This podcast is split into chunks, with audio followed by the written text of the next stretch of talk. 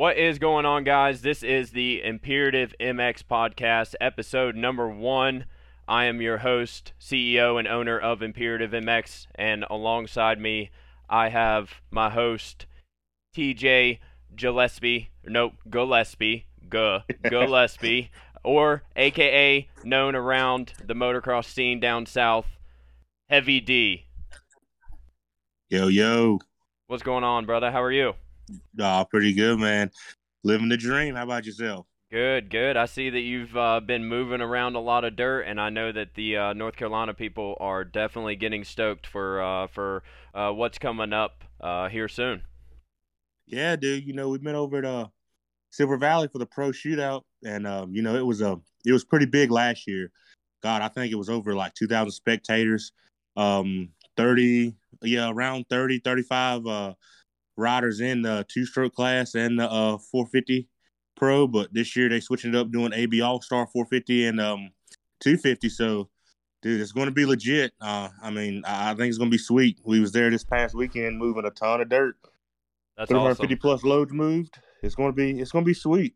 Yeah, that's awesome. And here towards the end, we'll get a little bit more into that. I definitely want to get dive in a little bit more deep since Silver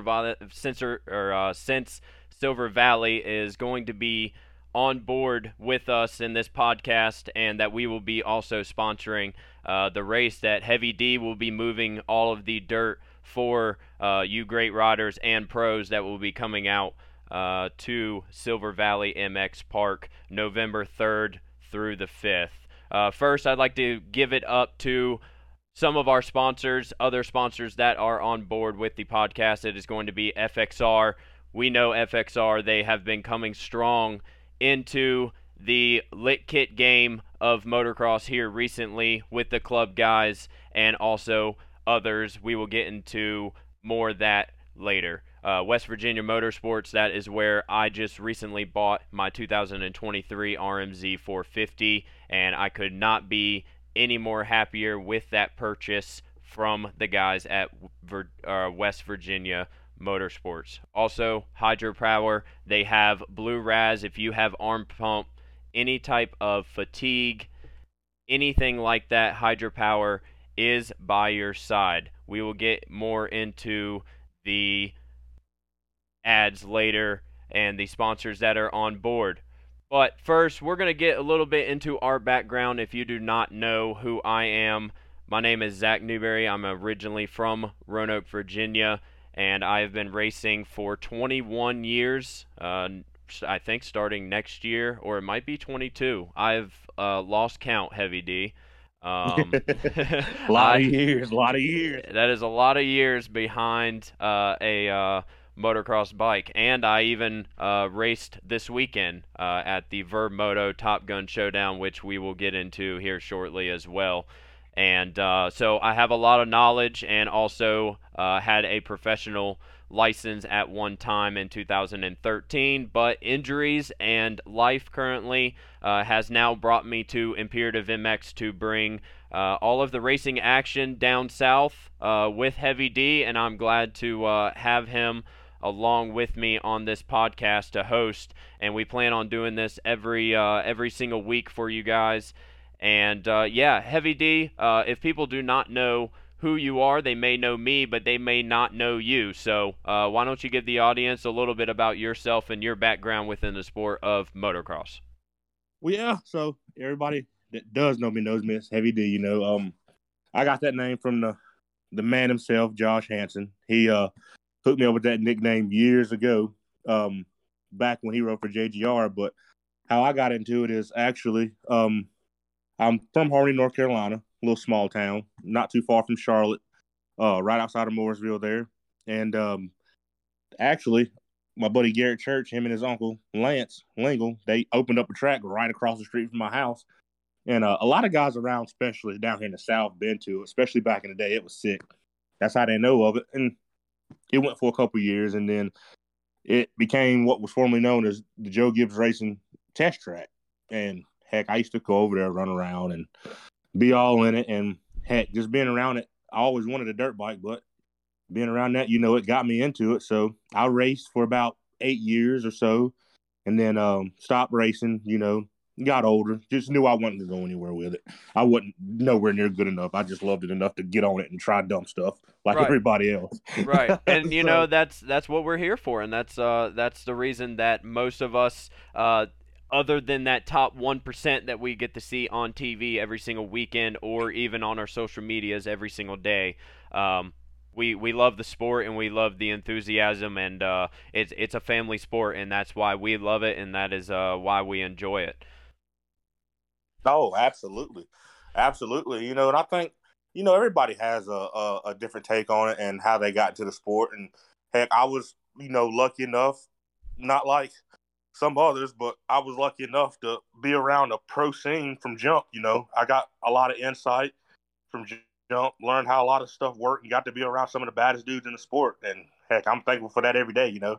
And I try to be involved in it any way I can, even with if it's just building tracks. I'm a mechanic for a few years, but hell, now even doing Imperative with and which shouts out for you for wanting me on and helping and being able to help out with Imperative. You know, I think it's awesome, and for us to give both our knowledge and insight on the sport from our backgrounds, I think it's going to be awesome. I think people will dig it.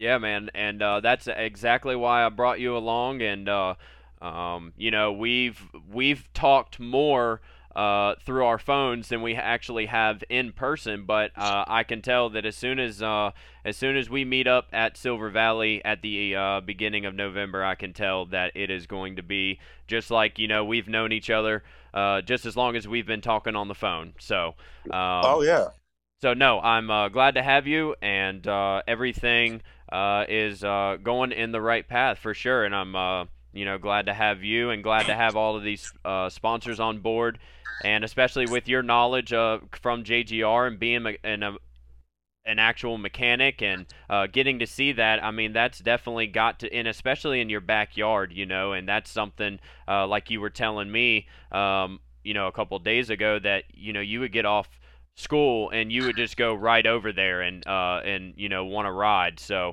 yeah, it's very cool to hear your point of view, because you got a different side that I did not get, because I did not get that pro side. I had to work my way up to that point, and when I did, I only did it really for 1 year, so I really didn't get to see any of the actual inside depths and parts or conversations or anything like that, and it will be really cool to hear your point of view, because some of the things maybe that I don't know you do, so you're almost teaching me, which is also very cool. And you're also teaching the audience that is also watching as well.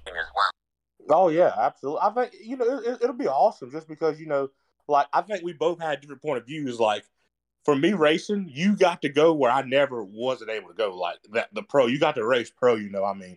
I knew I wasn't good enough to get there. Like, I was a C-class hero, but that's as far as I got with it. I think I ran one B race, and then I called it quits. I was like, nah, they can have this. Yeah, because at that point, it's balls to the walls. Oh, yeah, dude. I had my sights set on other things, especially for my future. But, you know, like, I got to see, like, how those guys live and, like, the daily grind and, like, how everybody's style and grind is different. Like, everybody may think, you know, it's the same, but it's not. And like you got to do that for a year. So like hearing your insight on it, like I think it'll be good for everybody, all parties, you know? Absolutely. And it was tough to do it on our own. I know that they say, the privateer lifestyle is hard, but it was really only me and my dad, and it was hard and it was rough. Things broke. We had to go and ask factory teams for parts. We would try to pay them, and a lot of them were very, very nice and would actually give us parts if we needed something. So that's cool. And I love the sport so much, and it's cool. Now for me, it's almost surreal that I get to speak to somebody that was inside of the sport, because I was almost like I was inside the sport, but also outside of the sport trying to get in. Do you see what I'm saying? Oh, yeah, absolutely. You know, and I've seen that a lot too. I remember I went to Budge Creek in 2008 when Stu went undefeated, you know, that year. Yep. He went undefeated, and Ben LeMay was a privateer that year. Yep. And his bikes got stolen. I know David Evans. You know, heard of Patrick Evans, haven't you? Like, yes. He does. Yep. Yeah, his dad, the PR guy and one of the team managers, you know, like they gave Ben LeMay a ride that year just to help him out there at the end or just to try him because some of the guys got hurt. But when his bikes got stolen, dude, they helped him out with a ton. And you know, seeing that, like, back then I didn't really pay it no attention. But, like, now that you say that, it's like, you know, people helped you out. It just goes to show how awesome the sport is. Like, right. This is a factory team, and they just, like, the guy was in need, and they was like, whatever you need, dude, let us know. And, dude, it was nothing. They helped him out, you know, just for parts there, but still ended up, like, giving him a ride to finish out the rest of the year. So it's pretty sick.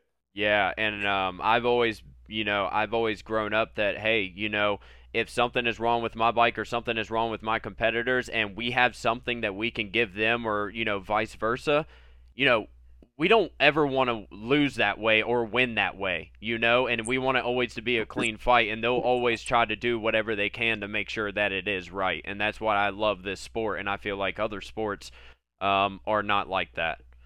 Oh, absolutely. 100%. You know, I mean, you got to think in this sport, like, no matter how you look at it, like, it's one of the most dangerous sports in the world. And, like, if you can do anything to help somebody, I mean, your life's on the line as soon as you strap that helmet on. So, like, anytime you can help a competitor, I mean, no matter how you look at it, like, I know when you're out there, it's all everybody for themselves. But at the end of the day, you got to have, you know, what you need to keep stuff going. And if a friendly neighbor out there on the track can help, hey, why not? That's what's so great about the sport. Yep. And I learned that at a very young age, and that's why I dropped, in my personal opinion, that's why I dropped ball sports. I was very good at baseball, and I played other sports, but baseball was my thing, and that's what I originally thought and was setting my goals towards. But once I got a little bit older, around like 10 or 11, nah, man, dirt bikes was it, because I wanted to be on the independent. I didn't want to have to, you know, rely on teammates to make sure that they're doing 100% just like I'm doing, you know, my 105 or 110.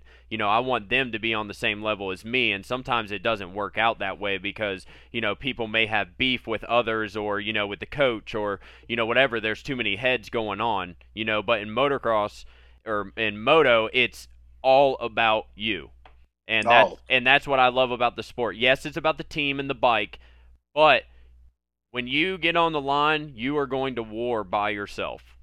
Oh, 100%. You know, that's the thing, dude. It's like a lot of people don't realize, like, moto, it teaches you a lot of independency, you know, like, because when you're out there, it's just you. Like you say, you got the team and everything around you, and it's more than a one-man job. Don't get me wrong. Like, right. It is a team effort. But when you're on the track, if there's no failures, if something's wrong, like, if you don't perform, you can't point the finger to anybody else but yourself, because at the end of the day, you know, you're the rider, you're out there, you're controlling that bike. I mean, it's just one motion between you and it. So, I mean, it teaches you a lot of independency. Like, and that's what I like. That's what I loved about it. You know, I played team sports as well, but when I got to 8th grade, I was like, you know what? I want to go do moto, and it taught me a lot of life lessons, dude. So many life lessons. That's one thing I can't say about the motocross industry. It taught me a lot. Yep, and you know, same goes for me. I mean, you couldn't honestly have said it any better. You know, it is a physical, mental roller coaster that you go through, but you learn so many life lessons day in and day out, and also you learn a lot about yourself that maybe you would never learn if you didn't go through the sport. So it's very cool that we both have the same outlook on the sport, which makes this even better. Oh, 100%, 100%. Like I said, I couldn't. You hit the nail on the head with that. Yep. 100%.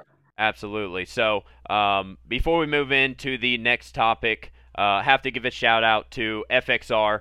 From high performance snow rider gear to motocross wear, FXR has you covered. The continuing growth of FXR means more selection for you. Jackets, jerseys, pants, gloves, and snow gear, FXR has you covered. Go check them out. The best in sizing, fitting, and venting, in my opinion, for the motocross riding gear. That's why I signed up, and I got approved for 2023 to have the backing of FXR for my 4th year with FXR. So I am very stoked to have them on board. So make sure you go to www.fxrracing.com, find them at your local dealer, order them, go and check them out, and thank you for their continuing support. So the next topic we're going to get into, Heavy D, is the VurbMoto Top Gun Showdown from this weekend in beautiful Blountville, Tennessee. Like Ken Farrell says nicely every morning at 6:30 to wake everybody up in the pits. And honestly, I was there from Friday all the way until Sunday, and we cannot forget about the $31,000 purse for the Cody Gregg two-stroke memorial shootout race. Now, let me tell you something, Heavy D. I've been to a lot of Top Gun showdowns. I want to say probably since 05, maybe 04. Me and my dad, have been going to the Top Gun showdown. Now, I have seen a lot of faces from Brock Tickle, PJ Larson, Les Smith, all the way up legend. Oh, man. So I've seen so many guys come through, and let me tell you, the competition this weekend on that racetrack and on that starting gate was probably, I would say, from 15 to 35 in a pro national for the top 20 riders. Golly.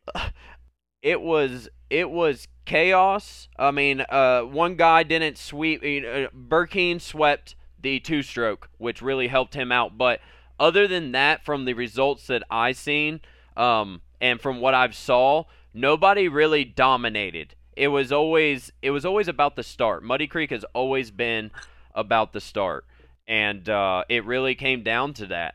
And there was, like, Rod Bell really would work his way up. You had Justin Rod Bell, Luke Neese, Chris Canning, Chase Marquier, all the way from Oklahoma. God, dog. Dude, Canning's from, what, Connecticut? Mass? Jesus, Connecticut is from where Canning's from. Yep. There was a California on the sheet in the two-stroke race, I do believe. There was Florida. God. I mean, there was a lot of people. Austin Kozad, who is MXers for Jesus' son, Kevin. Kevin is the owner. Mm-hmm. Yep. And his son was out there as well. So that was cool to see because he does Supercross as well in the 450 class. So that was very cool to see. Now, when was the last time that you were at a Top Gun showdown there, Heavy D? Oh, man. The last time I was at a Top Gun showdown, I think, was 2014, 2015. I was there with Logan Stokes back then. Ooh. What is Logan doing nowadays? Dude, he works for his dad, their electrician business, JLS Electric. Okay. And he's actually, they started a band. Really? Yeah, he started a band, dude. He's crazy talent. He's a hell of a guitarist, man. Like, insane. Okay. That's cool. That is very cool to hear. And good that is he done with moto, or is he still riding on the weekends, or? Nah, he's done. He had his fun doing it, but he's out of it. He's got a kid now. He's got a little boy. Okay. So he's living the dad life, working, okay, and going to be a rock star. Cool. Awesome. Hey, nothing wrong with that. And if you got other talents that you want to pursue, then all aboard, go for it, right? Absolutely. And it was very cool. So let's talk about the two-stroke race. Now, I went around the pits, and actually I was parked from Luke Neese down on Saturday. So I was looking over his bike. He did some tire changes on Saturday afternoon when I was leaving to get ready for Sunday. But let me tell you what, for the, I believe, 6 or 7 laps that they did, I mean, every single guy was hauling. And even in the divisions, because they, I believe, split them up, or they did the first moto. No, they did the divisions for. Maybe they did divisions for both. I think they might have did it for both. I can't remember Heavy D, to be honest. There was divisions, huh? Yeah, I believe so. But see, in the 450A, they did, because I had to go to the Concy. So, oh dang. Yeah, I had to go to the Concy on the Suzuki. So we'll go ahead and plug West Virginia Motorsports in here before I talk about the Suzuki. If you're looking for your next ride, look no further than my friends over at West Virginia Motorsports. If you are around this surrounding area and looking for a new pre-owned motorcycle or new motorcycle, dirt bike, ATV, make sure to stop by. Don't forget to order your parts for your current bike through West Virginia Motorsports or alongside walking out the door with that new ride from Princeton, West Virginia. That's West Virginia Motorsports. So I picked up my Suzuki, I would say, about 2 weeks ago, and I couldn't ride last weekend, not this past weekend, but the weekend before last, because the hurricane came through. So I don't believe there was much riding by many people on the East Coast.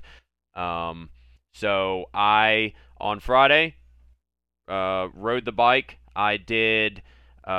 went up to Steve Litz to do my suspension. He was the guy that was there, and he's also been doing my suspension for years. So I went up there, and first thing was we looked in the manual for the race sag. Sure enough, it was 110, so we went ahead and set the shock for that, got that all situated. Everything was good. Went onto the track for my first practice. I would say within the first three corners, I could tell that the front was just too soft. It wanted to dive bomb me into the corners and not want to come up. And also when I was going over a lot of the bumps, I could feel it harshly going down on the front end. So we made some clicker adjustments to stiffen up the front end. I would say maybe 2-3 max to stiffen up the forks, and that was it. That was all that we did to the 2022 RMZ 450. Oh, dang. Yep, that is all we did. And on Saturday, I ran 450A pretty much as practice because I am 30 years old now, or about to be next year. So the 30-plus club. Yeah, that'll be next year, buddy. I can't believe it. And I say it as a joke. I just say 30 because I know it's coming. You know, so I just go ahead and just, say it. So, but no, you might as well get ready for your vet card. It's coming today. The vet card, when that it's going to hit home when you hear vet 30+. Oh, I know. I'm going to be on the line, vet 30+. I'm like, oh, come on, really? But it's not like I haven't been racing Mike Brown and Kevin Walker since I was, 15, 16 years old. Hey, glad I never had to jump in that pool. Oh, and speaking of Kevin Walker, we got to give a little bit of sympathy for Kevin. He hurt himself pretty bad this weekend. I believe he... Oh, I don't remember Heavy D, but I do. I don't remember the extent of his injuries, but I know that he ended up having to go to the hospital. But he's fine. But there is some broken bones, I believe, some ribs and other things. I'm sure somebody in the comment section here on YouTube will plug everybody in. Yeah, he it was some pretty extensive damage he had going on there. I know he broke 3 to 9 ribs, shoulder blade in 2 places, C7. He fractures T6 and T7. Oh, wow. Yeah, it was some pretty extensive damage going on there. Yeah, no kidding. Okay, so my false statement on he's I'm sure in good spirits, right? But maybe his body is not okay. So Kevin stays in good spirits. Oh yeah. But he's gonna come back at some point. He's gonna come back at some point. I'm sure. Regardless of that, the two-stroke race was just awesome. It was very cool to see so many guys come, and AP gave a huge donation of $10,000, and he was doing it for Dale, and of course the local legend at the moment, the people's champ, Matt Burking, got the win. Hole shotted the last moto and just took off. It was awesome to see.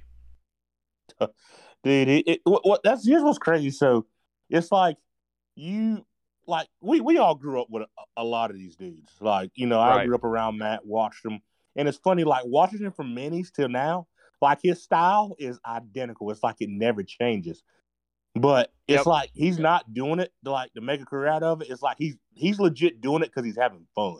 Yep, and, I mean, you can almost look at it as a Eli Tomac situation. Like, not that a bike change or anything like that. He's just in a good, happy place, and he's just happy. And you can see it out on the track. And the TikTok video, Imperative MX on TikTok, if anybody here listening would like to follow, I posted the video of him right after the podium.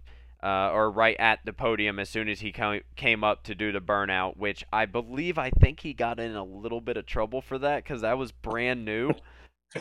So I think I heard through the grapevine he got in a little bit of trouble, but I'm sure Jan Gammon is gonna be okay, and I'm sure, you know, Matt will make up at some point if that is true.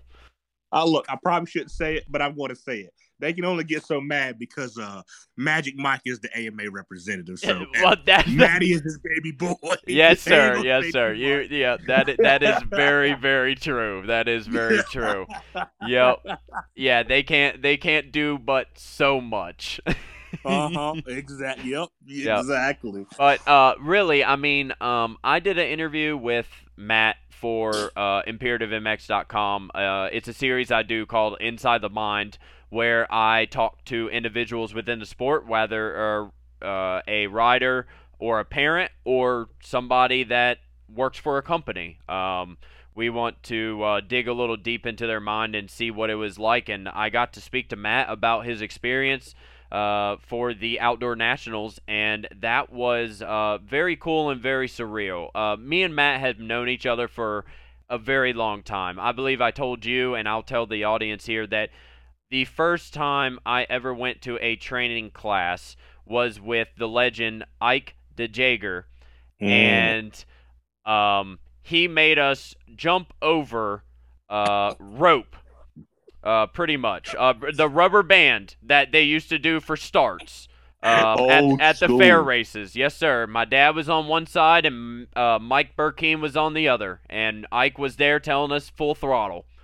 So I've known Matt ever since I was 7, 8 years old, and we never really got close. I was, as he got faster and he progressively got faster than me. So it was almost somebody that I looked up to because I wanted to be, up there with him, winning some of these local pro races or, whatever, right? So to me, he's definitely won the local legend this year for sure. Oh, absolutely. That needs to be a thing. I like that. Local legend. Yep.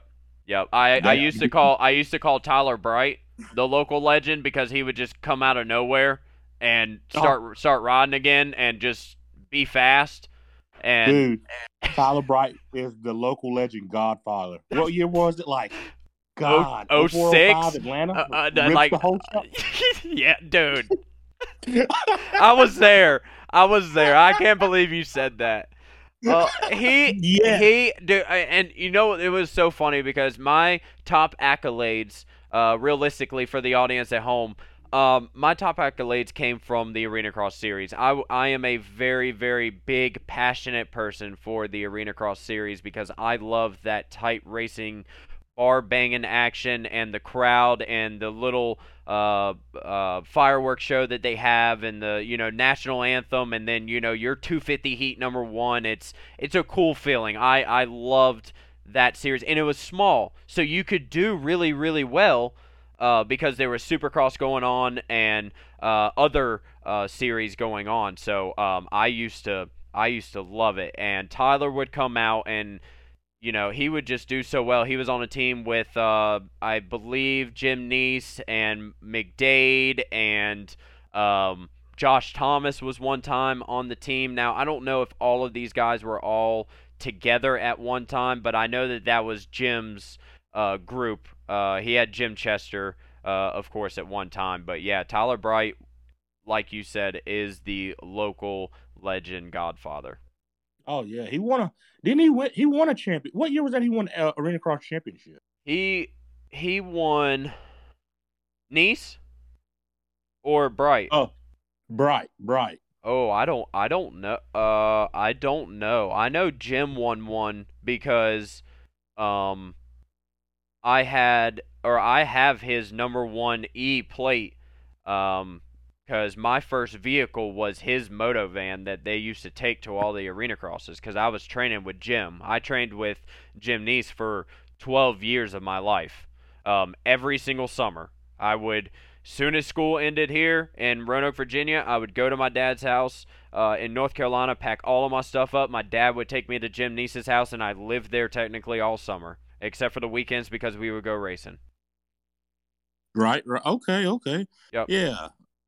I'm pretty sure he won a champ. I can't remember what year it was, but the reason I say that is because, like, right after that, like, I know Arena Cross was big, but, dude, like, everybody started showing up. Oh, I mean, when the Ricky Carmichael, I forget what that was called. Was it called Futures at that point? I can't remember, but, I mean... Supercross, RCSX Futures or something like that. There you go. Yeah. And I remember Faulkner showing up to like Pennsylvania, and I remember Colt Nichols rode for the Babbitt's Monster Energy Kawasaki team. Yep. And man, there was so many guys. I mean, Benny Bloss came through it. Man, there was so many that came. And you know what was cool? It was cool to have Austin Faulkner there. It made it interesting because, dude, Tyler Bowers, Jacob Hayes, dude, all of these dudes wanted to murder him. Like, when I say murder him, I mean, like, punt him into the, you know, all the way up top of the arena. I think, like, when he showed up, what was funny is, like, Bowers and Jacob was like trying to legit mass murder each other every round. Yes. And like for those rounds, they actually forgot about each other. Yes. They focused on somebody else, and it was almost like they actually worked, you know, as a team, even though they weren't, because Jacob at that time, I believe that he was on a Cowie, but he wasn't on the Monster Energy Kawasaki or the Babbitt's. Him, I think Kobe Adams had like it was actually Michael Mitchell helped him, and Kobe Adams out of Mooresville, out of performance. Like, they put, like, a little program together for him. Yep. And, dude, like, his bike was pretty fucking sick. Like, yeah, I mean, in Greensboro, when he won, I mean, I got chills, dude. I was in the stands, you know. Dude, he was berm black. Dude, he was ripping. It had that nice sand berm. Oh, yes. Oh, I remember. Oh, that was so good. That was so – if you remember – what year was that? Was that 14? Maybe 16. I can't remember. No, that was 14. It was 14. 14, yeah. I think I'm sure MXP TV. I'm sure Wozni. I'm sure he has it up on his YouTube channel because he was there for a lot of the Arena Cross stuff. So I'm sure that he has a bunch of stuff that is up there. So, but, oh yeah, dude. He got all the footage of that one. It was sick. Yeah.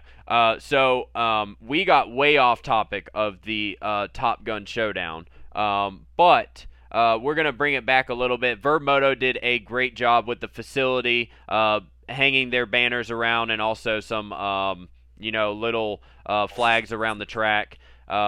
Everything looked good. I personally actually talked to Wes Williams I would say about 5 or 10 minutes. He was busy. So I got to meet him, and we mingled a little bit. And so we're actually best friends now, Heavy D. Yep. Hey, Wes is, he's not hard to make friends with. He's a solid dude. Yeah, no, I'm joking, of course, but yeah, absolutely. He's he was a good dude, and he would, no problem. I walked away because somebody else came up to talk to him, and so I was like, okay, I got my time in with him, and I know that everybody's gonna want to come and see him. He's a popular person in the scene for sure. And so the dude started like the most popular moto like ordeal you could think of. Like, yeah, I mean, Moto Playground was the magazine that I read, and VurbMoto was the movies and the videos, platinums, like, I mean, the Barsha 08, 09 platinums, like, God. Oh my gosh, and Claudio Leocotta platinum, Twitch platinum, and Robbie Madison, the Dreamland. The Dreamland, yes. Oh my God! I mean, dude, they make bangers, right? So, like, of course, I'm in the media. I want to go meet this guy. I've never met him in my life. He's probably shot me before, and I've never met him in my life. So, it was a very cool and very humbling experience, even though it was for like 5 minutes. But for me, such a fan of the sport. I mean, I was tickled shitless, as you could say. So it was cool. Little do you know, actually, I think he did shoot you. You remember, what was it? Birch Creek 2009, the Verb Ride Day. You remember that one? It was like the first one ever. Oh, I don't know. You might know something that I don't know. You were there. Dude, I've been to Birch Creek. Dude, I can't tell you how many times.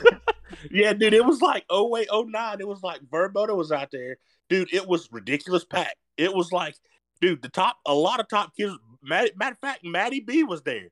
Burkeen was there. You were there. Kyle Peters was there. Alex Fry was there. Oh wow! Cody Robbins was there. Yeah, I might have to look that up there, Heavy D. I haven't seen that. It was way back. Golly. Yeah, I'll have to look that up. If you remember later tonight or tomorrow or something. See if you can find it and send it to me. I'd really like to see that. Yeah, for sure. Cool. But yeah, like I said, the Top Gun Showdown was awesome. If you were not there, you missed out. And if you've never been to one or would like to, definitely 2023. I'm sure that there will be a bigger pro purse on the line for the Cody Gregg two-stroke memorial shootout. Oh. It was really good. I had a lot of fun, and the crowd was good. There was a lot of people there, and apparently from what I heard, that was the first race that it had not rained this year. Oh, wow. At that track. Oh, it was actually. Come to think of it, yeah, it was. Yep. So, yeah, so everybody there that goes to that track frequently was very, very stoked on that. So we're going to move into the next thing, but before we do, have to give a shout out to Hydropower. Hydropower is formulated by a sports nutritionist himself to get rid of arm pump and increase your endurance so you can ride safer and faster. Drink hydropower.com to get your blue Raz today. Next topic. Now let's get into some professional talk. This is, I'm sure, what a lot of people will come here to see, or maybe not. Heavy D, we'll have to see what type of audience that we get. But the WSX was this past weekend, and did you finish up watching all of that? Oh yeah. Actually, I did it last night. Awesome. So we had Shane McElrath win the, I think it's called SX2 class. Yep, the SX2, yep. SX2 class. He did not win one. He went 3-4-5 for first, or 3-5-4 or something. It was pretty wild. I think it was 3-5-4. Yeah, 3-5-4. Yeah, it was something wild, and I mean, he didn't expect it. So and Eli Tomac dominating once again, just to put a little bit more money in the bank for ET3, huh? Dude, it's insane. It's like, it's beyond, to me, it's beyond mind boggling. Like, a lot of people, like, even when he was at Kawasaki, like, Tomac, he's always been a dog, no matter how you look at it. But he's been more dominant this year than he has in his entire career, in my opinion. I 100% agree. 100% agree with you on that. I believe that, like, this right now on October 11th, 2022, this is the best Eli Tomac right now, and he's 29, almost 30 years. He'll be 30 years old in November. Mm-hmm. Like, it's like, it honestly gives me chills. It's because it's like, you know, every like part and pinnacle of motocross, we have a guy that comes along that's just supposed to dominate. Like Villopoto, when he came in, he was dominating. Then he left. And then it was supposed to be like Tomac or Dungey or Roczen, mainly probably, I would say Roczen more than anything. And like, you had Dungey, like, still give him a fit. And then Cooper came in, and he's been like killing it in Supercross, you know, like a year on winning, year off, and then another year on winning. But if you think about it, it probably should have been like, looking at Tomac right now, it's like, it should be like Sexton should be that guy that should be the one dominating, almost, in a sense, because he's the young gun coming up. Right. But it's like, Tomac is just like, damn, like, this dude ain't even hit his prime yet. It's like, he's just now getting going, switching a team. Right. It's like, how do you switch a team and in the first year be this dominant? And they can't say nobody was there, because he's had competition since day one on that Yamaha. Yeah, I mean, it's very. It normally takes somebody their second year to finally get good with their team. Now, I can't say, like, Joey Savacci is a very good person for almost like a devil's advocate for what I just said, because he can go and fill in on a team and do really well, right? But, absolutely. But most riders have to take a while to get acclimated to a motorcycle on a factory team, because there's so many parts, there's so many components, so many people, so many different people, so many different engine maps, things on these race teams, and, you know, you might have to move, and you have to do this, do that, family, whatever it may be. It's harder than what people believe, and Eli made it like it was nothing. Mm-hmm. Almost like Tom Brady, you know, just able to switch teams, and it doesn't matter where he goes, he could still win. Oh, 100%. Like, I couldn't agree more on that. Yeah, and he's been absolutely dominant this year, so he will not be, which I have been seeing this question pop up on social media by other media members, along with the comment sections, even in my own TikTok channel, that why doesn't Eli Tomac race Australia and just win the WSX championship if he just dominated the very first one? You know, and from my point of view, seeing guys, and everybody knows, dude, Tomac is a fucking workhorse. It's like, God Almighty, like he's an animal, dude. He grinds. So, like, I can almost say, like, to him, I think it's gotten to where, like, he's not with Kawasaki.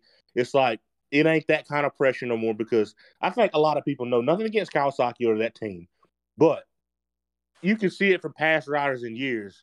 It's like, it's a whole different outtake when it comes to Kawasaki. None of the riders seem happy.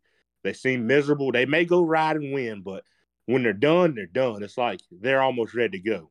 Yep. And I watched a video with Tomac earlier in the year, and right when he got with Yamaha, he said he loved what Star Yamaha was doing. You know, they got a bunch of young guys, and he felt like he still had more left in the tank. And I think what it is over there, they're just making it easier for him. So, and they're not worried about that WSX. Don't get me wrong. I think the WSX is sick. It's a great idea. And I think if, like, the teams and a lot of people, more people get on board with it, it's going to help put a lot more money in the riders and teams' pockets. Yes. Yep. And I think at the same time, I'm sorry. Go ahead. No, go ahead. Sorry. But at the same time, I think, Eli, he has his family, he has his kid. He's grinded. Now, mind you, he may be 20, 28, 29, same age as me and you, close to it. But motocross is a big toe. It's almost like your body's 40, 50 years old at 28, 29. Right. Because you grind so hard. So I think he just like, he wants to chill. And I think it's a good idea. Like, I've seen dudes in the pro side get burnt out, especially at a young age. Like, it's a grind. So from Supercross straight to outdoors and getting no break, like, you need that break to mentally reset more than anything. I think the mental side is more draining than the physical side. Absolutely. I believe that, yes, I believe that you have to have talent in this sport to make it all the way to the top percent, but I also think that you have to be that 0.001% that is the best mentally fit as well. Oh, 100%. Because, I think, don't get me wrong, the physicality has a ton to do with it in moto. But you can be the most fit and you can be the fastest dude out there. But if your mentality's not right, you're just jacked from Jump Street. Yep. Because if you go to the line and you're not thinking that I'm going to go and win, you might as well just pull that bike off the starting gate and go ahead and just walk it back to the truck. Because and if that's your if that is your attitude and that is what you're that you're going for, then don't it's crazy. 100%, and I look at it as like too, like even not even talking about, but like dude, Friese, like him up there with Roczen and Tomac. Yep. Like I thought that was sick, and I mean. Don't get me wrong, like, dude, Friese is my guy. I love Friese. A lot of people may hate him, but I love Friese. Yep. He just mixes it up. He mixes it up, and he makes things interesting. Now, I know that we're going to, we can both agree that some of the things that Vince does is probably definitely not the smartest thing to do in racing. Oh, no, he's like, it's not the smartest, but I think for him, he's trying to race hard. It's, like you say, it's not out of like trying to hurt anybody, but it's just like he's trying to be that guy. He's showing up to try and win, even though he may not. Like he knows, right? I think in his mind, like, okay, I may not be able to beat this person or this person, yep. But I'm gonna get there. I'm gonna be there to try and do it. Yep, and that was cool for him to get a podium this year. I think that in Supercross, I think that meant a lot to him and the team, and along with him and Christian Craig. For the whole incident, and then I think on that same night is when they got on the podium, or was it I think it was the next weekend, because there was a lot of hype going into the next weekend, and I believe that he won. I can't remember which round that was, but yeah, that was the Triple Crown. I think it was. He won one of them.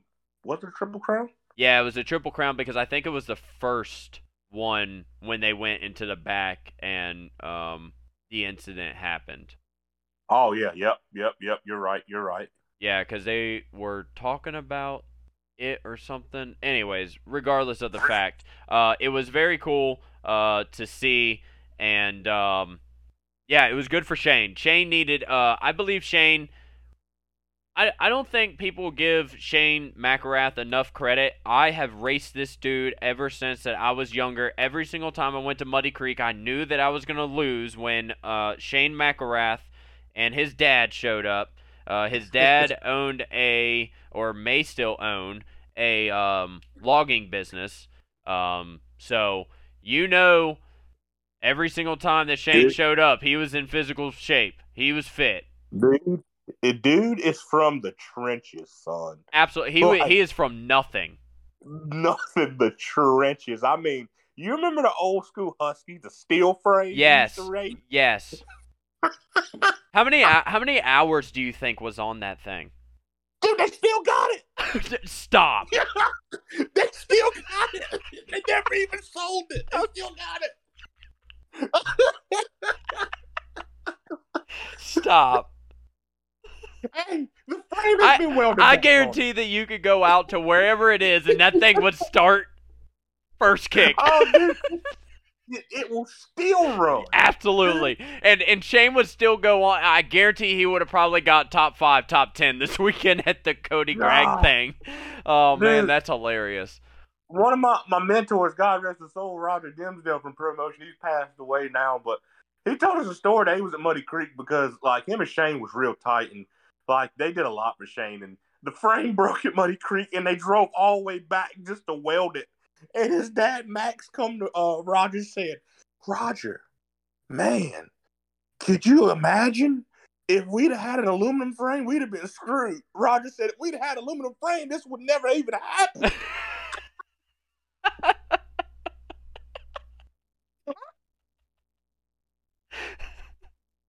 They drove all the way back? Yes, they drove all the way back. Oh, my God. Dude, wasn't it like 4.5 hours or something from their house? Yes, dude. It was a hike. Oh, my gosh. But, dude, he was the king of that place, though. He won an outdoor national there. Was that? No. He won Buds, so that wasn't his only national win. But that was cool for him to win that year, the overall. Oh, yeah, dude. Like, it's nothing against nobody else, but, like, I feel like if anybody deserved it, it was him because the dude grinded his way to where he is right now. Yep. He did, and I got to see it, maybe not very firsthand, but I got to see his progress, and I went to club in 2012 for, I would say, about a month or so. And I got to just see him grind, and it was a cool and very humbling experience. And I was very happy for Shane because that was the year that he went and won Loretta's and got himself the ride. So so that was cool. Dude, the dude used to like a lot of those kids that stayed at club. You know, they was on the meal program. My guy used to pop out the camper with like knockoff Barry Colossals in a plastic bowl. And Dollar General milk. Like, come on. Hey, you know what? I guarantee he's probably the smartest person with money because he came from nothing. Oh, absolutely. 100%. Yeah, it would be cool to maybe we can maybe Shane will hear us talking about him and maybe he'll hit us up and want to come on here one day. I would love to actually talk to Shane. I haven't talked to him awesome. in a long time. So, but there was a lot of crashes that did happen, unfortunately, at the WSX. Josh Grant and Chad Reed both had mechanical failures to their motorcycles. Grant had a chain issue and Reed had a fuel pump failure. Now, the chain incident, we can say, okay, that sometimes things happen, right? The fuel... That was a brand new chain. Yeah, I don't know. Like, I mean, what do you think about the situation? Just a freak accident, or do you think that it was a manufacturing problem? I'm not trying to out any companies, but like, I mean, this day and time, like, man, a brand new chain snapping. That's golly. I mean, it's almost like what was it, Dungy at the Monster Cup in like 17. Yeah, the shifter kept bending. Anyways, yeah, go ahead. That's a whole nother story in its own. Yeah, like, I mean, it's just like, come on, man. Like, that, I want to say it's a freak accident. I mean, I can't say it's not, but at the same, because it's almost hard to not say it's not a freak accident, you know? Yeah, I mean, don't get me wrong. Like, I'm glad, like, it ain't no worse than what it is. Like, JG's my dude, you know? Been around him a lot, and right. The dude's an animal. Like, right. I've seen him KO himself at JGR like multiple times. Yes, like, I'm talking about, like, dude should have been like dead, and he still got up just like he did there. He's like, no big deal. I'm all right. I'm the greatest. Yeah, like, let's go. Yep. So Grant had a concussion, but overall he's okay. I do not think that he's going to be going to Australia. Or have you heard different, Heavy D? No, I don't think he's going. I think he's going to have to sit that one out. Okay. Reed is going, I think, just to hang out, or is he trying to race? He has a broken left shoulder along with a broken hand and multiple broken ribs on his left side. So I have been seeing Ellie and, you know, the kids on the flight, and I'm guessing Chad's with them. So I'm guessing he's just doing maybe media stuff, a vacation maybe. Yeah, I think they're going to have spectator tickets for $5. Yeah. And, you know, no charge. Yeah. You know, just come and talk to us. It'd be no problem. Which, I mean, I hate it for Reedy, you know. It sucks. And I think it was good, you know. Like, I think he was going to have, like, one heck of a time, and he was really going to turn some heads. Not that he was trying to make a comeback, but, you know, he's been, like, doing racing with his kids all year. Like, they've been traveling around. Right. He's been in chill, enjoying family time, and I guess he just wanted to get back out there and race and be like, hey, you know, Dad can still do it. If you don't want to listen to me, let me show you why I'm Chad Reed. Right, but right. Unfortunately, you know, turn of events wasn't his fault. I mean, it sucks that mechanical failure happened. Like, come on, a fuel pump, like, that's pretty much as bad as it gets. Like, golly, like, at least when a motor blows, you kind of got like at least 3 seconds. Yeah. To realize. Yeah. But a fuel pump, that's instant. Yeah, that's 0. Yeah. That is 100 to 0 very quick. Mm-hmm. Very, very quick. Yeah, apparently Michael Lindsay over at Vital MX put out a video talking about the teams and their issues with the IMA or the FIM fuel specs. Over there, and some of the bikes gurgling and also misfiring and different things like that. So that is a little scary, I do believe, for the American riders. What's your take on that, or do you believe that was the issue? So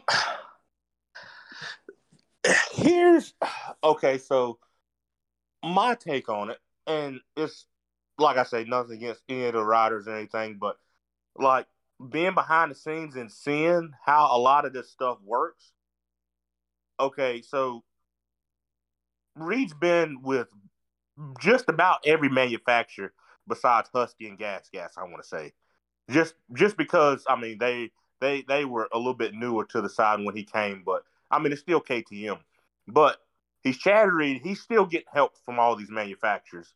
And, I mean, it's no big secret that KTM, I don't really think is – am I wrong? They weren't really on board with WSX because of Failed, and they had the whole KTM Junior Challenge right. with Failed and Monster Energy Supercross. So, with that, the other two manufacturers, well, Husqvarna and Gas, they're out. So, I mean, I feel like my take on it is it could have been a malfunction there.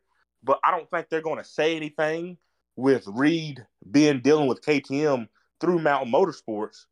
Right. So they'll dim the light on something else. They'll put the, you know, the actual blame on something else. They'll steer it away, and that way a lot of that shit's just brushed under the rug. Right, like the pie blame chart does not make any sense.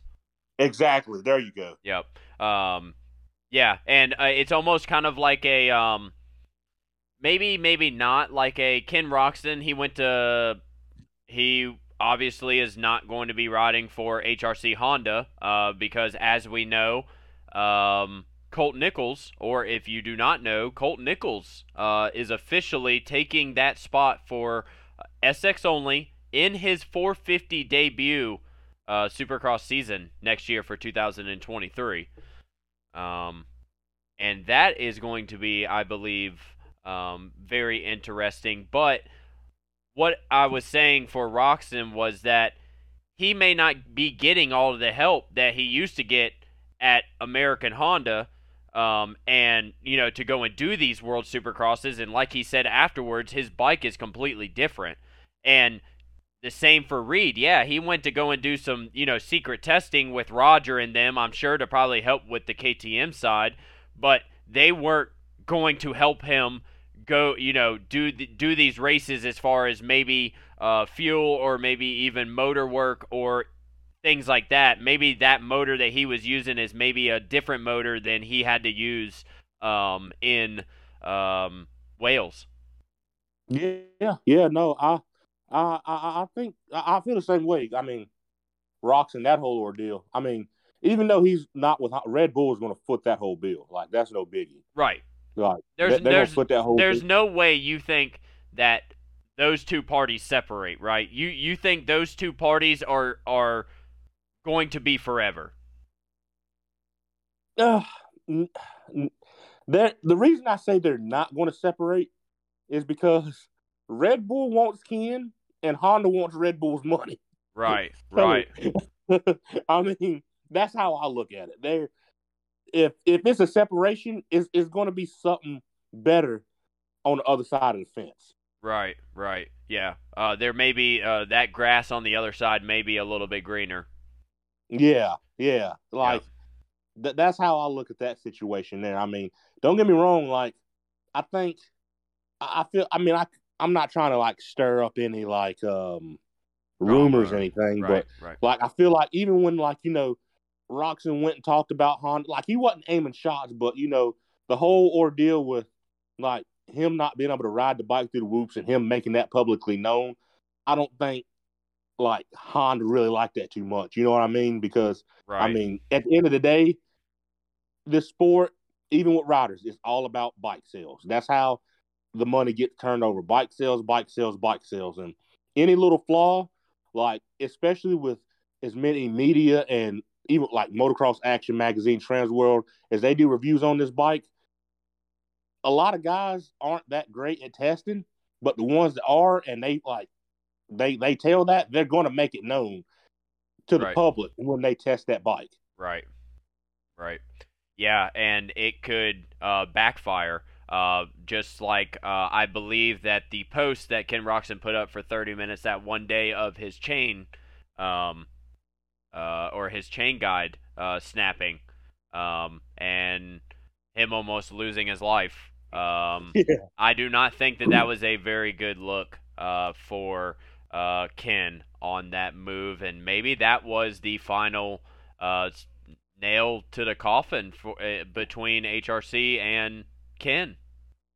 Yeah, it definitely could have been, like, you know, and I mean, don't get me wrong, I mean, it's been a lot. You know, Ken's been through a lot. He hasn't been riding bad since he's been back.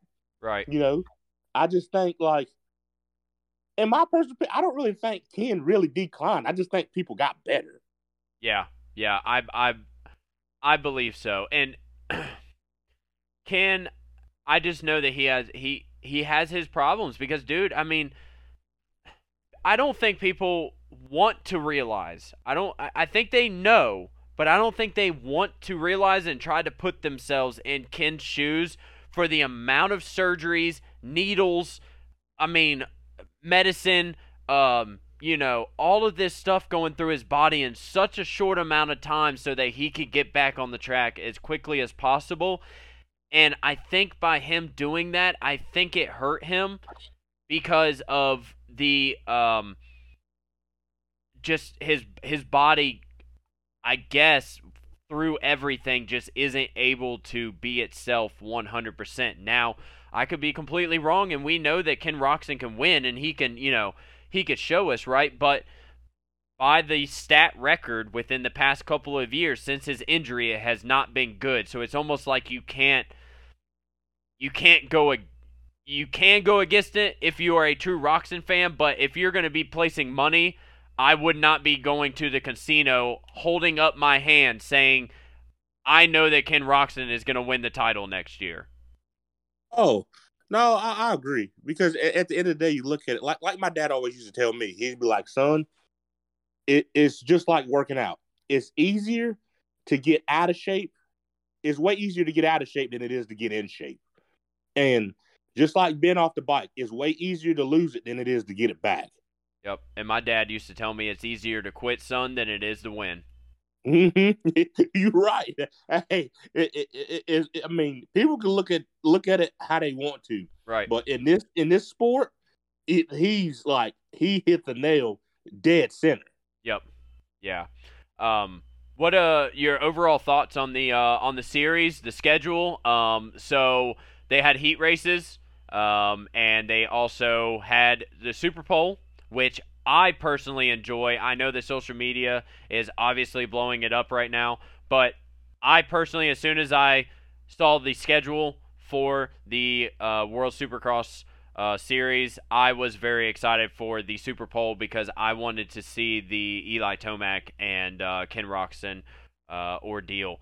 But I wish that they would bring that into American Supercross, AMA Supercross, because I think that that would be almost, I think that would be cool. And I believe from the interviews from Ken and Tomac and Savacci and all these other dudes, they say the exact same thing, that they love it being out there, all eyes on them, nobody on the track. It's almost silent except for their bike, and it's a very cool and surreal feeling for them because they get that little roll lap, and then they come around the finish line, and then it's 20% of their riding ability to 110.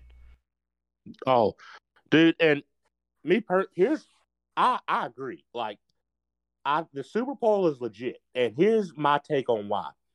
When I was younger, back in the day, watching Braden, Grant, and like Hanny and those guys get out there, to me, it's like a private day at the test track, and you get to see them just go out there and just fucking lay it down, like just right. For even though they can do it like a pretty good while and go have fun. But see them go out there one lap and just throw a heater down. Yep, it gives you a whole different outtake because even like a lot of the guys, like fans and stuff may bash. They say like, "Oh, this guy's not that good. Like he sucks, or he needs to get out of the way." If you see them go out there by themselves, because you don't really pay it no attention when there's 22 other guys out there, right? But if you see them by themselves, you like, "Well, shit, like." That dude can actually throw down. Like, that right. Dude's not slow. Right. These guys are just a bit faster. But, like, the Super Bowl is interesting. Like, you don't – because everybody misses, like, practice and qualifying and all that shit. Like, there, if you do Super Bowl for gate pick, it's to me, it's way more badass. Yeah, and think about, like, if – okay, so let's put it into this way. The reason that I like it is because there's pressure. There's a little bit more added pressure because – that might be a track where really it's, we always say it's all about the start, but maybe this track really, really is all about the start, and we know it going into it because we've seen, the heat races and stuff like that. So we know, right? But when you go to when you have the Super Bowl, if a mistake is made, that could ruin a championship because of a bad start that you get maybe going into round 17 in Las Vegas or not in Vegas, but in Utah. Mm-hmm. And so, exactly. So and, I think that would be cool to bring that. Oh yeah. 100%. And I think it's good too, because especially before we like leave the topic, but when they're out there, in free practice, lines are constantly changing. They still do that slow lap before they go on a heater, but some of them get messed up because the line changed, because you think if you're out there within 30 seconds, 22 other dudes have come through there and screwed up one line. Right. But in Super Bowl, you take that lap.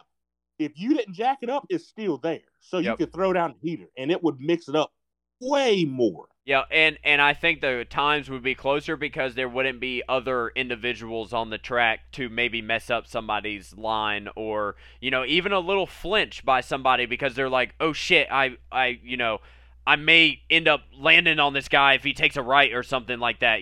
They might tap the brake, when they land or something like that, when they normally wouldn't do it or something like that, and it's all, you've seen at the test track, and me knowing as a racer, every single second matters. Oh, dude, every 10th, thousandth, however you want to look at it, matters. Even when you're in the air. Like, when they step on, step off, like, a certain line, a certain angle, all that stuff plays a factor in your time. Yep, and bike setup and things like that for those top athletes as well. Mm-hmm. Yep. But over, what would you, if you were to give it 1 out of 10 for the first WSX? I know that us here in America did not get to watch it live, but going back and rewatching the entire show from beginning to end, what would you have to rate it? I'm gonna give it just because a little, like, I ain't even going to factor in little flaws. Like, I know it's going to take some time, but I definitely give it a eight and a half for sure. Yeah. Like, the only reason I say 8.5 yep. is just because it's not live broadcasted. That's it. But yeah. Other than that, dude, I'm on board with it. Like, I'm honestly more on board with WSX than I am with failed. Yeah. What's your reasoning behind that? Man, just because, I mean, failed there.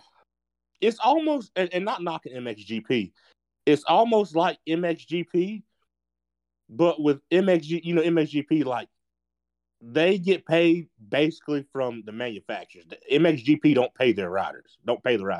Yeah, and they get a lot of they are a world motocross championship, so they're getting paid by these governments to come in to host a world motocross event. So exactly. But go ahead. But with WS, like I say, like, it's in the motocross industry right now, and especially with what they're doing, this super pro motocross yep. shit they're doing. Yep. All they're doing is they're trying to eliminate WSX, and they're making it to where, like, it has to be a choice. You can't go do WSX. You got to stay here. Yeah. But with that, I think it would be a lot better if they gave these teams and riders more of a platform to make money at the races. They can't make a dollar at the races because they can't sell product. I think it's really hard because you have to think about 4 series, right? You have to think about AMA Supercross. You have to think about Pro Motocross. You have to think about MXGP. And now you have to think about WSX. And all of these align somehow with each other except for AMA Supercross and Pro Motocross, but that's because that's the way it's supposed to be. But other than that, you have WSX in the middle of it and you have MXGP, and that gives no option for these riders to go and race somewhere else. And now all the teams apparently were bitching back in the day because they didn't want to add on more races, and now all of a sudden they're good for it. But I will say the one good thing is that I'm glad that the riders are getting paid more. I hate to see them doing more races because that's just more chance for injury, more chance for these guys to get burned out, in my opinion. And they're doing it for the playoff because that's what the TVs want and that's what the audience wants. To bring in different audience, I think, from different spectrums of the earth for a playoff series because, you know, NASCAR has it and, you know, ball sports have it and all of this. So, I think it's a good idea. I'm glad that they're getting paid, but at the same time, I guess I'm just going to have to see how it goes. But it is super unfortunate that these guys can't, you know, they can't go and race some of these other races. Yes, like Eli Tomac's going to go and race Paris. And, some of these guys will go and do the Australian SX series if they – I think they still have that, right? Mm-hmm. Yeah, so, it almost does it because the manufacturers here in America are paying for American races, and they don't have the budget to go and fork over to go to these races. But MXGP, at – Motocross the Nations doesn't even pay, the teams or anybody anything. They just kind of just fork in the cash and let it be. And I've said this for the past couple years now. It sounds stupid. And people, when they hear it, they're going to be like, why in the hell does he think that? But if they wanted the motocross industry to make money, put Brian Deegan in charge of Feld, and he will make everybody rich.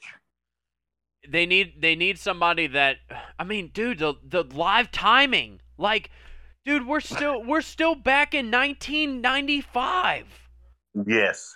Like, man, and like the WSX series. When you go on to their website, dude, it is so cool. It is interactive. It is nice and sleek. when you go to like the now the Supercross Live and the Pro Motocross is finally caught up now, you know, but you know, these guys are so much more, you know, ahead than AMA is right now, and we're huge, you know, as far as motocross goes. You know, we're, you know, maybe not, I would say probably the biggest series here in America other than MXGP, which is worldwide, but still. So I don't know. It, some things make sense and some things don't. Yeah, I mean, well, the reason I say D is just because, like, I mean, people can say what they want about him. He may be a dick. He may be a douche. I mean, if you like that, I'll tell you in the face. I don't give a shit. Right. But when somebody's smart, I'm going to give him credit where credit's due, and that dude's fucking smart. Like, when it comes to building a platform, and business wise, I mean, dude, the year Hayden was on, like, last year he was on Super Minis at Loretta's. It was like, that dude, like, I guarantee he turned that kid into a millionaire. Like, he's made more money off of social media than he'll ever make riding a dirt bike. Absolutely. Absolutely. Like, he don't even have to ride a fucking dirt bike. He don't even have to win a championship. He don't even have to get on the fucking podium. Like, nope. He could literally just sit at the crib and just ride in the backyard making videos and making Insta bangers and just be perfectly fine. Yes, like, dude, we was at Loretta's, and you know, like, every, like, the top, like, schoolboys, of course, Super Mini, but Pro and B, like, they live broadcast B and A on NBC for Loretta's. Right. Dude, Super Mini, like, when they kick out on the gate, you couldn't stand nowhere. I'm talking about, like, all of Loretta's was at the fence line. You couldn't find nowhere to see. You had to stand on somebody's shoulders or climb in a tree. Yep. Or go to the bridge and get binoculars. Yes, like, dude, it was literally that many people. Not like actually, that was the biggest Loretta's has ever been that year. Matter of fact, they was parking out past Loretta's house. Yeah, that was 21 because of the whole COVID deal and all that. Yeah, now don't get me wrong. Like, I understand COVID had a lot to do with it. Yep, but that was a lot of people there. It was a lot of people there, and you think, like, it had a lot to do with how he, like, set that kid up. Even with Haley, like, dude, those kids are set. Even Huxon, and don't get me wrong, like, Huxon, he could probably be, like, hella good, just as good as Hayden if he wants to, but I think he's smart enough to where he knows, I don't have to do this shit. Like, I'm fucking set. Like, I can keep doing this YouTube stuff and get chips, buddo. Yeah. And we're gonna see what he's all about. He is not doing Supercross next year, but gonna do Pro Motocross, I believe. So he's gonna do futures. I think so. Okay, so he's going to do futures, and then he's going to do the entire outdoor series. Yeah. Okay. But, I mean, I wasn't trying to, you know, get off subject, but just, like, as far as that platform, like, WSA, like, they're doing good. But like you say, I think it is, like, it's too many interfering, but it's how they're doing it, you know? Yeah.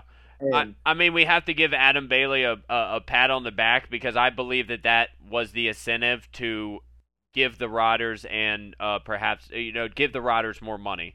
I believe that the money factor came in when they heard about how much money that WSX was forking up. So, which you can, you know, look at it either way that you want. Regardless of the fact, the riders are making money. Now, another topic that we can get into real quick is that Jason Wygant came out, Weege, who is the voice of Lucas Oil Pro Motocross, GNCC Racing. If you're paying, he is saying. And Weege was talking about on his YouTube channel, is the sport dying? Now, within his episode that he talks, he is talking about different angles that you can look at the sport to say that if it is dying or not. But you have to look at it that the riders are being paid more, and that's what we all want, because we always talk about how our riders, our professional athletes, do not get paid enough. And now, you know, they're getting the opportunity to get paid enough. They're going to be on a worldwide TV, spectrum network that anybody can, available can watch. So I don't know. Heavy D, do you think right now in at the end of 2022, do you believe that the world of motocross is going back to its dying stage, or maybe its moderate stage right there at that 2019, beginning of 2020 stage? I'm going to say yeah, and people are probably going to say I'm crazy, but you got to look outside. The reason I say people say I'm crazy, because if you look at how this year went, like, I think this year was sweet. Don't get me wrong, like, and the reason I say that is because, like, you had guys like Tomac, Sexton, like, Roczen, Webb, all those guys made this year sweet. Like, you know, we finally won designations after 11 years. I mean, Tomac killed it. Like, it was a lot of people there. But the reason I say it is dying is because coming out, like, how the teams are picking riders. And I'm not firing shots at any riders. Yep. Let me get that clear offhand. But I can say it's a lot of riders out here that are getting overlooked that would keep the sport at a top level. And I think social media, and I think that fan interaction has a lot to do with it. I think that's kind of where you're going with that, if I see what you're saying. Because the Hayden Deegan thing is amazing for Star Racing. That's amazing for Yamaha, right? Like, dude, people are going to go buy YZF 250s or YZ 250S because of Hayden Deegan. Exactly. You know, exactly. And people are going to go buy YZ 450Fs, not me, Suzuki, RM Army, but, you know, there's going to be people out there that watch it, that's an average fan, that's going to be like, okay, that's the best motorcycle. I'm going to go and buy that thing and race it in 2023 at my local spot. Or, they could even watch, Casey Cochran in the 125 class on at Loretta's and be like, hey, that's the best 125, I'm going to go and buy one. So, so it just, it all depends on the situation. Yeah, like, I just, I don't feel it's at the point where people back in the day, it's crazy because, like, Stu admitted to it, but, like, back in, like, 06, 07 when he was on Cowie's, like, and Ricky was on Suzuki's, people were going to buy those bikes because that's what was dominating. Right. Those two dudes were dominating. And little did people know, Stewart said that bike was so shit, it was horrible. Yeah, yeah. Like, that's not the reason I don't think people are going to buy bikes right now. And don't get me wrong. Like, people are going to buy Yamahas because Star Yamaha is fucking dominating. Right. But at the same time, people are starting to switch that over and go get a Honda because Jet and Chase was like, even though Chase didn't win, like, he was still ripping. And Jet was, like, on a new level. Right.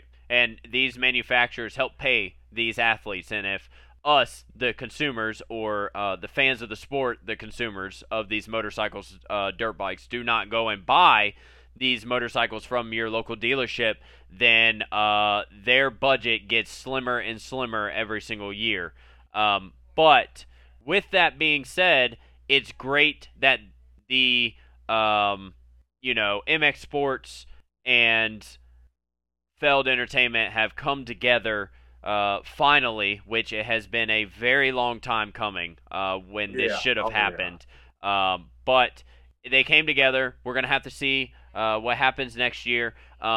I have to give the WSX for how I think it went pretty smoothly. A lot of the riders said that they liked it. They said the track could have been a little different because of the it was just very goat trailish. Everybody was doing the same lines, that sort of thing, which I can't give them too much flaws because, this is their first time blah, blah, blah, blah. So, but overall, I'd have to give it an 8, just like you, just because it was fun to watch something different. I believe the sport needed a little bit of a change, a little bit of I don't know, just something more than your average motocross, MXGP, and AMA Supercross. You know, we needed something more, and you know, we got great guys to come back. Cole Seeley came back, Josh Grant, Chad Reed. You know, these guys come back, and you know, it's cool to see. And I'm sure the people in Wales, Cardiff, absolutely loved it. So I believe that is good. Speaking on other pro topics, we'll move along. Muscan is going to O'Neill Racing gear instead of Thor for 2023. I do not know if it's a 2-year or a 1-year. I'm going to say 1 year because we're not sure what he's going to do, if he's SX only and then going to go to WSX or what shall have you. And then obviously we've already talked about the Nichols to HRC Honda deal. We could talk about that for a second before we move along to Silver Valley talk and wrap up this first episode of the Imperative MX podcast. Thank you for everybody that has been watching or listening on YouTube. Make sure that you guys like, subscribe, and comment if you guys are enjoying, and give us some topics to speak about down there in the comments section. So what is your opinion on the Nichols to HRC Honda? I believe that it is a good thing because Colt was not able to show anything this year. He had one heat race, not even one full lap, and his entire year was done. So I like it. So I personally like it because this gives Colt almost like this is your shot, and like you need to do something with this, right? But at the same time, I believe that this Honda will work very well with Colt's riding style. He's not a very overly aggressive, rever or anything like that. He's very stylish. He's very good on the motorcycle, very balanced. So I think moving to this 450 HRC Honda will be a very good move for Colt Nichols in 2023 SX only. Heavy D? Yeah, I like it. And the reason I like it is because I've raced with Colt before. I mean, I wasn't in the same time zone as him, but like being around them, knowing them, and have raced with them, like I don't think a lot of people realize, like, as far as being able to hop off one bike and go to another, he's like, he's hella good at it. Like, he can get comfortable quick. I've seen, like, he can adjust. Right. Like, I remember, like, 2010 Ponca, he raced, God, like 7-8 classes, dude. It was insane. Holy cow. And he raced two-stroke. Yeah. On a brand new Yamaha YZ250, never even rode it, and he won. That's when you know somebody has talent. Like, yeah, dude, it's like, and he has a good feel for bikes. He's like, it's almost like, not trying to compare, but like everybody, like Freddie, if you know Freddie Norton, the dude's like an insane test rider. Not only is he fast, but like he can feel shit that nobody else really can. Yeah, and like Colt is like. No discredit to Freddie, but like far as speed wise, I think he's a bit faster version of that, and knowing what he wants out of a bike and what he needs. I think that's like, even though everybody knows Star, like I say, Star is top notch, but I think that's what made him successful at Star. He knew what he wanted. Yeah, and he knew what it was going to take. And you almost have to take into consideration that he is changing teams, changing scenery. It's maybe a grass is greener on the other side for Colt Nichols 45. So that is a good switch. And so next on our topic is Silver Valley. And tell me a little bit about Silver Valley, and then we'll get into some more talks about it. Yes, sir. I cannot wait. Like, dude, that's It's going to be sick. Oh, dude, it's going to be epic. Like, yep. Man, it's like in the Carolinas. Don't get me wrong. I'm not discrediting any track. We've got some insane tracks around here. I've helped work on a bunch of the tracks. A bunch of track owners I'm good buddies with, and they all do an amazing job, dude. And look, everybody has their vision of what they want. Like, you got some people that want to cater to, like, riders that are weekend warriors, kids that are just starting out and want to have fun. Or like, just your average beginner kid that just wants to get out of school, go race the weekend locally, and have some fun. Right. Or you got, like, my style where I love, like, big jumps, gnarly tracks, like, thinking outside of the box, building something that's not around. And, like, for me, that's what Silver Valley is. Like, Thad, like, him, his family, they've done an amazing job. Like, I'm talking about, they've killed it. And, like, even far as running it, you know, his wife, his sister, his son, Chasen, Chasen's girlfriend, Camille, who runs all the day-to-day. Like, anytime you need anything, like, you get in touch with her, she's on it. Yep. Like, dude, they put a lot of work in it. And we did, like, even this past Saturday, we did a lot of work. I mean, we moved 350 loads of dirt in one day, dude. Man, that, like, is a lot of dirt. Like, when Thad's, like, and when he's ready to move dirt, dude don't mess around. Like, he had a 324 Cat, two 35-ton off-road dump trucks, and a D5 dozer. Like, he had another 310 Honda excavator on standby. It broke, but still. Like, when he's ready to move dirt and make stuff happen, he ain't messing around. And, like, he's putting 20K up, best whip competition's going down, pit bike competition. Like, last year, they gave away an AR-15 off a raffle ticket just coming through the gate. And I think they're doing that again. And if you win the best whip competition, you get an AR-15. There you go. If you win the best whip competition at Silver Valley, you will be walking away with an AR-15 that you cannot use unless you are heavily adulted supervision. Yeah, I'm pretty sure. Yep. But no, that's cool. All jokes aside, that is very, very cool that Silver Valley is on board here with the Imperative MX podcast, along with their race AB shootout. As Heavy D said, $20,000 per moto. Per moto, by the way, it's not overall; it's per moto. So, oh yeah, if you win one moto, it's $1,750 per moto to win.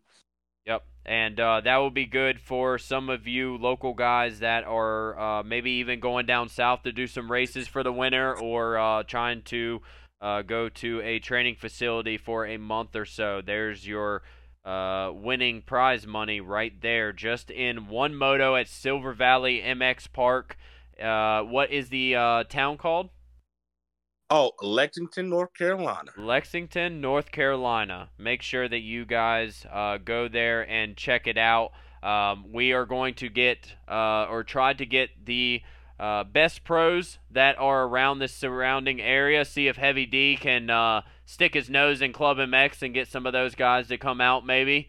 We want, dude, top A. And if you feel like you're the baddest B rider around, like, hey, if you think that you are the baddest rider around the surrounding area, state, or if you want to come from California and you want to show the East Coast dudes what's up, then November 3rd through the 5th, Lexington, North Carolina, Silver Valley MX Park, $20,000 on the line. Yes, I mean, hey, only way to prove it is to do it. That's right. That's all I can say. Come on out. And let me, I'm going to go ahead and say, Silver Valley, it is no joke. It is no slouch. It is, it's a legit pro national, if not better. Yeah. If you want deep ruts that start from the time that you land off a jump into the next jump, which could be 2 or 3 corners before, you will be in the same line in knee-deep ruts. I've ridden there multiple times myself. My dad does not live very far from there, so when I'm down there, I'll be able to visit a little bit of family and spectate the amazing event that the family over there at Silver Valley MX Park is going to be putting on. Now, this is their How many years have they been putting on this? Because I know that it's this is not like the second year. I know it's more than that. No, it's the second year. Oh, this is just the second year. Okay, because Hayes, won it last year, right? The first race ever was a pro shootout last year. Oh, okay, okay. So their first, one ever was last year. Okay, I thought maybe maybe 2020 at the end, maybe. No, like the first time they ever dropped a gate at that place was last year, and it was the pro shootout. There you go. So, not very many people get gate drops at this place, which could be beneficial for anybody that comes on out. So, make sure you guys mark your calendars and come out for an amazing event. And I'm sure that there will be other things going on late night. So, come on and hang out. Meet Heavy D and myself out at Silver Valley. Before we wrap this up, we want to say thank you for each and every person that watches this and supports Imperative MX or Heavy D doing all of his dirt moving and amazing imagination dirt jumps that he builds for these motocross athletes like myself and perhaps even like you. If you are listening right now, you could have ridden a track that Heavy D built and designed, and you did not know it. Isn't that funny? So make sure to follow Heavy D on all the socials. Yeah, got to give a shout out to FXR. Make sure to go to fxrracing.com.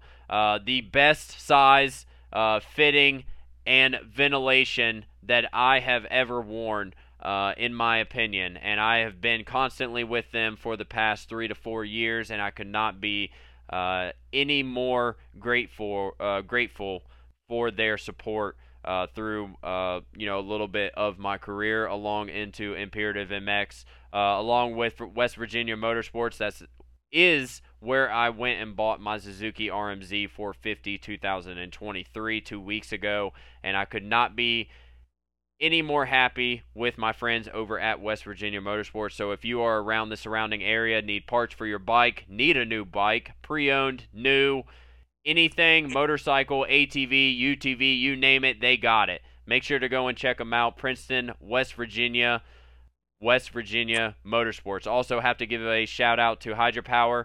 Hydropower is formulated by a sports nutritionist to help get rid of arm pump and increase your endurance so you can ride safer and faster. To learn more and to order yours now, go to drinkhydropower.com to get your new flavor, Blue Raz, today. Well, Heavy D, that is the end of episode number 1. We went a little bit longer than expected, but we got into some good topics tonight. Oh yeah, it was awesome. I'm super stoked on it. I can't wait for everybody to listen and get everybody else's take on it. I mean, I hope everybody chimes in, gives us some more subjects to talk about. And I mean, hey, go support the supporters. Go support the ones that support us, because without them, we couldn't do it, and they couldn't do it without you guys. So all our sponsors, hey, go look them up, look into them, and get in touch with them. We greatly appreciate you guys and them. Absolutely. If you guys do not support the ones that support the sport, then there will be no support. And just like Heavy D said earlier, it could be dying. So with your little gracious help and for your protection of grabbing parts or going to go get a brand new motorcycle and making the wife mad.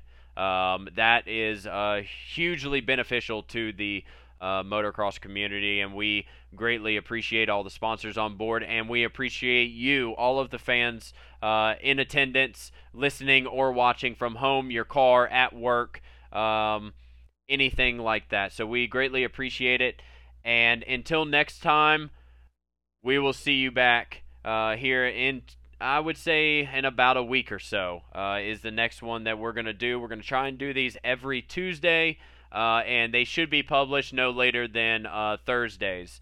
And we have a lot more that's going to be coming soon and a lot more to talk about. So like Heavy D said, make sure to comment, subscribe, and let us know some topics that you guys want us to talk about or anything else in the future. And Zach Newberry, along with Heavy D, we're out. Thank you, guys.